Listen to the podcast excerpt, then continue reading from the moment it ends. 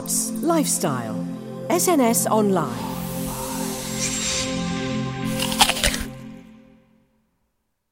Well, believe me, I am speaking broad-mindedly. I am glad to know my mother country. I've been traveling the countries years ago, but this is the place I wanted to know, darling London. This is the place for me.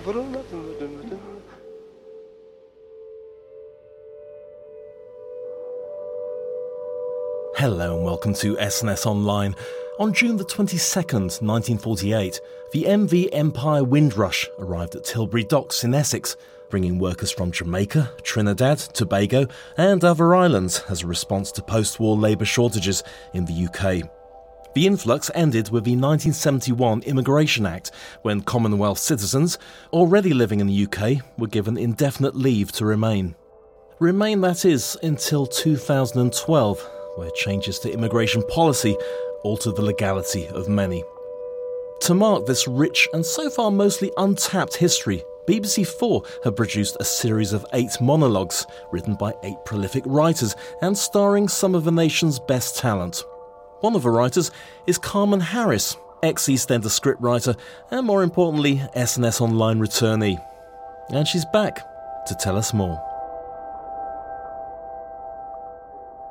So, Carmen, welcome back to SNS Online. The last time you were with us, we briefly touched on your early life in Kingston, Jamaica, and then coming over to the UK in 1957 as part of the Windrush generation. Yep. Now, obviously, our listeners will know you as firstly a TV scriptwriter and then spiritual healer, but you've made a welcome, and I've got to say, triumphant return to television writing in this new project that essentially takes you full circle and back to your childhood. How close does your personal experience echo the drama that you penned? Well, I wrote a character called Eunice, and her era is 1948 in the episode that I've written. So, really, not my experience, kind of my mother's experience. This character's in her 20s uh, when she leaves Jamaica and comes to the UK, whereas my mother was in her 40s but you know it's, it's it's the same experience although there's a 20 year age gap. How did you actually get involved in the project in the first place? Very very easy and simple. Um, all roads lead to east, eastenders. Um, i have a friend um, who i worked with back in the day called jyoti patel and she's involved in the project and um, and she contacted my agent and my agent contacted me and he told me about this front room concept, and I was hooked right away. Oh, fantastic! I- am told that Soon Gone and Windrush Chronicle will challenge. This is what it's got here our collective understanding, regardless of race, of what it means to be part of the Afro Caribbean community in modern day Britain. So, without giving too much away, can you expand on that sort of mission statement, if you like?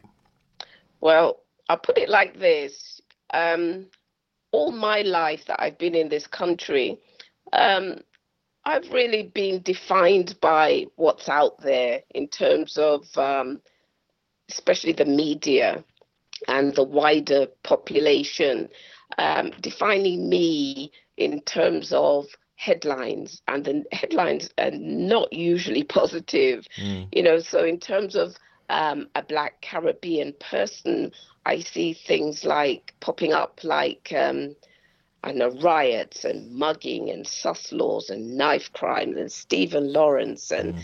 deportations and all all that negativity and it seems to understand who I am. And the wonderful thing about this series for the first time is I get to tell you the wider population who I really am mm. and what I'm about and what I'm seeing when I look out. So, um, so it's way beyond the headlines. It's, it's getting to a real earthy reality of, of the good times and the bad. Yeah, you know, it's it's um, you, you get one side coming at you, but actually, um, that is just such a tiny sliver of who I am, what my community is all about, and um, it's just such an amazingly vibrant survival community and mm. um, and that's borne out over the eight monologues you just see such um, such commonality and such um, differences in experiences as well. It's a huge celebration. So, talking about the actual show, you've been working with the likes of Sir Lenny Henry and Kwame Kwei-Armah, artistic director of the Young Vic Theatre for this for this project. How was it working with such a dynamic powerhouse of a team? Oh my God, they're they're just amazing guys. You know, they're they're very very intelligent, articulate. They have a vision, and at the same time, they're just good fun. And it was, um, you know, you can imagine amazing working with them, but also the wider team as well. Um, when we had our first meeting, our first team meeting, what was so amazing about it was that we spent the first half of it not actually um, dealing with the work in hand because we were having this explosion of shared experiences and shared stories. And, um, you know, there are lots of different um, I can't remember how big the team was, maybe 30, 40 people, mm. coming not just from Jamaica, but from the other islands as well. But everybody um, knew the same things, could talk about the same upbringing that they had, the same reactions to basically a, a poverty lifestyle in this country. Um, and it was just amazing. You know, I just thought, oh my God, I've landed. Here I am um, and I can be me amongst other people who understand me. So, yes, it was amazing, wonderful being with Kwame and Lenny, but also with the wider team as well. Sure. And it must be referenced uh, that all the directors are female. Just just a little bit of, a you know, yes, girl power yes. there. Yeah, no, that was amazing as well. I was going, I forgot to mention that. But yeah, three female directors, all of them young. Um, how often does that happen? That mm. was amazing too. Um, just to get to the more political angle of the whole thing, I mean, the changes to the immigration law in 2012, which, which require people to have documentation to work, rent a property, or access benefits, including healthcare, you know, that's obviously left people fearful about their status. The Prime Minister did give a, a, an apology of sorts and uh, and acknowledge the Windrush generation uh, essentially helping building the UK as we know it today. Do you think that apology is enough? Has it led to um, change in your opinion? Well, how could it be enough when you know just this week we had another plane load going off, um, being deported, people with no links, no relatives to to to the Caribbean islands that they're sent to. Um, you'd think that um, the people that who are being transported out were murderers mm. and you know high profile criminals we're yeah. talking about petty crimes people who have children here who've grown up here mm. one of them was um, has lived here for 41 years another one has a child here um, it's ridiculous mm. absolutely ridiculous it's, it's one thing saying I'm sorry. And it's another thing actually acting out that apology. I, I'm actually fuming. So you're actually launching this series. That's pretty exciting, Carmen. Oh, it's just oh, it's, I, I, wish my mother was here to actually see this because um, I I say that um, my parents' generation they were suffering from a, po- a form of post traumatic stress mm. because they came over here with such huge expectations, knowing that they were they were British. Um, actually knowing more about this country than most people in this country knew because our syllabuses in the Caribbean was completely English based. Um, so you know they came over here and you know the you know the old story you know expecting to be greeted with a wide open arms and mm. you know none of that happened. And um, there was a lot of shock, there was a lot of sadness, there was a lot of grief, homesickness, disappointment, and even shame. Because um, I know my parents, for one, they couldn't write home and tell the people back home exactly what the situation was. Yeah. Um, so they kept up this pretense, and um, and you know, they couldn't actually see their own contribution because that they were laying down the foundations for me, for us, um, because they were too busy, head down and struggling. So this is really exciting because for those who are still alive, unlike my own parents, they can look back now and they can say, well, actually, I have got something to be proud of, you know? Yeah, absolutely. I yeah, it just it, it, it, makes me very sad thinking about all that time, really, and um, mm-hmm. and the mm-hmm. struggles so many people had to go through. Why do you think it's taken so long for these types of stories, based on real history, to be heard and seen?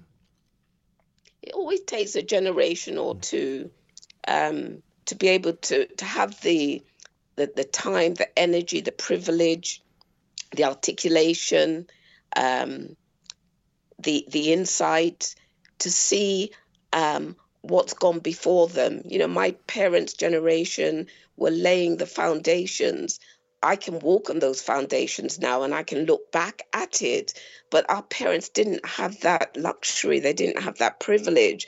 So it's never going to happen in the first generation. Mm. But um, it's taken a long, long time. Uh, yeah, it could have happened uh, way before now. Yeah, absolutely. But that's the way it is. Look at me. Which part of me look black to you? I am a colored woman. Well, happy birthday to me, Miss Eunice Mervis Daly. I would show you around, but it's just this one little room, and me not even unpack yet. Tell us about Danielle Vitalis, who uh, is your star in your drama. Did you get to work closely with her? No, I didn't actually, because I couldn't make the recording, and um, the whole project was a really condensed affair. Everything was written very quickly and produced very quickly, so it's a real shame. Um, on, on the day of the read through, I didn't get to see her either um, because everybody was doing different things at the same time, so we couldn't always all be together. But I did meet her at the the um, the press the press launch, and I gave her a big hug. And her mm-hmm. actual grandmother, who would have been my mother's generation, was in the audience, oh. and um, they had a thing between them um, in the audience where she was saying to her mother, you know, I never realized that, you, you know, there were all these stories because having portrayed Eunice, she got to learn a lot of history, a lot of personal history. And um, in terms of her portrayal, oh my God, she is amazing, absolutely amazing. She's young, she's feisty, um, she's a brilliant actress, and she totally gets it. Mm. There's like three two three generations ahead of her and um, and she totally gets what happened during that time Oh, it, You'll love it. I'm so looking forward it. to it. I mean, it, I, just to explain to, to listeners that it's it's very um, sort of a talking heads, Alan Bennett um, monologue, yes. uh, 15 minute monologues, and you, you are the very first one to go out. And uh, do we have a date yet? I think it's the 17th of February, and um, the, the premise of the whole thing is based on a West Indian front room um, that evolves over time, spanning 70 years from 1948. And, um, and it's just a fabulous idea that um, because the West Indian front room is like the centerpiece of um, our lives. It's the place where, when we first came to this country, it was our front room, our dining room, our bedroom, sometimes even our bathroom with the tin bath in there. um, so it was um, it was everything. So you look at that front room from the 1940s to the 1950s and into the 60s, and you look at it now, and it's completely transformed. Mm. And it's the history of that transformation through a family and through a family's dramas. So it's a it's a mm. really wonderful, neat idea. And I love the way it's dealing with all the incidentals as well, like of a time, presumably fashions and, and, and things that happened to people during that day. It's it, yeah. it's the bigger picture, but also the detail. Yeah, yeah. It's it's very historical. It's a it's a historical document. The the biggest shame is that you know 15 minutes really wasn't enough. I could have, in my episode anyway, I could have gone way beyond 15 minutes to an entire series based on Eunice, mm. and um, and it's the same for all the other episodes as well. Well, I think There's we should so have a spin-off. We should oh, have a spin-off, definitely. Eunice for spin-off. most definitely, yes. Um, just just to uh, um, to understand, so this front room you're talking about, are we talking about the same family, or are we dipping into different people? same family? Same family, same, so family, different generations. Room, yeah, and the same front room, but it evolves. Oh, fantastic. Okay, so Soon Gone, a Windrush Chronicle, begins on the 17th of uh, this month, um, starting with your very own drama, Carmen.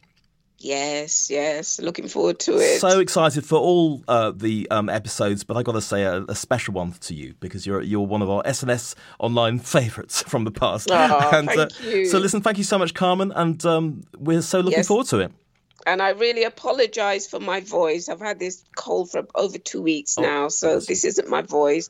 And I was hoping it will be sort of, you know, dark and sultry, and um, but no, it sounds a bit like Kermit the Frog. Well, for your for your celebrity goodie bag, um, this time I'll send you another cake, I've, I've, I've, oh, as, as, I've done did before uh, for your birthday. Oh, so. thank you so much. All right, Carmen, lots of love, and okay. we'll chat soon. And our thanks again go to Carmen Harris. Soon Gone, A Windrush Chronicle begins on Sunday, the 17th of February for BBC Four with Eunice, penned by Carmen, with seven further episodes to enjoy. I'm Nick Randall. Goodbye. Well, believe me, I am speaking broad mindedly. I am glad to know my mother country. I've been traveling the countries years ago, but this is the place I wanted to know, darling London. This is the place for me.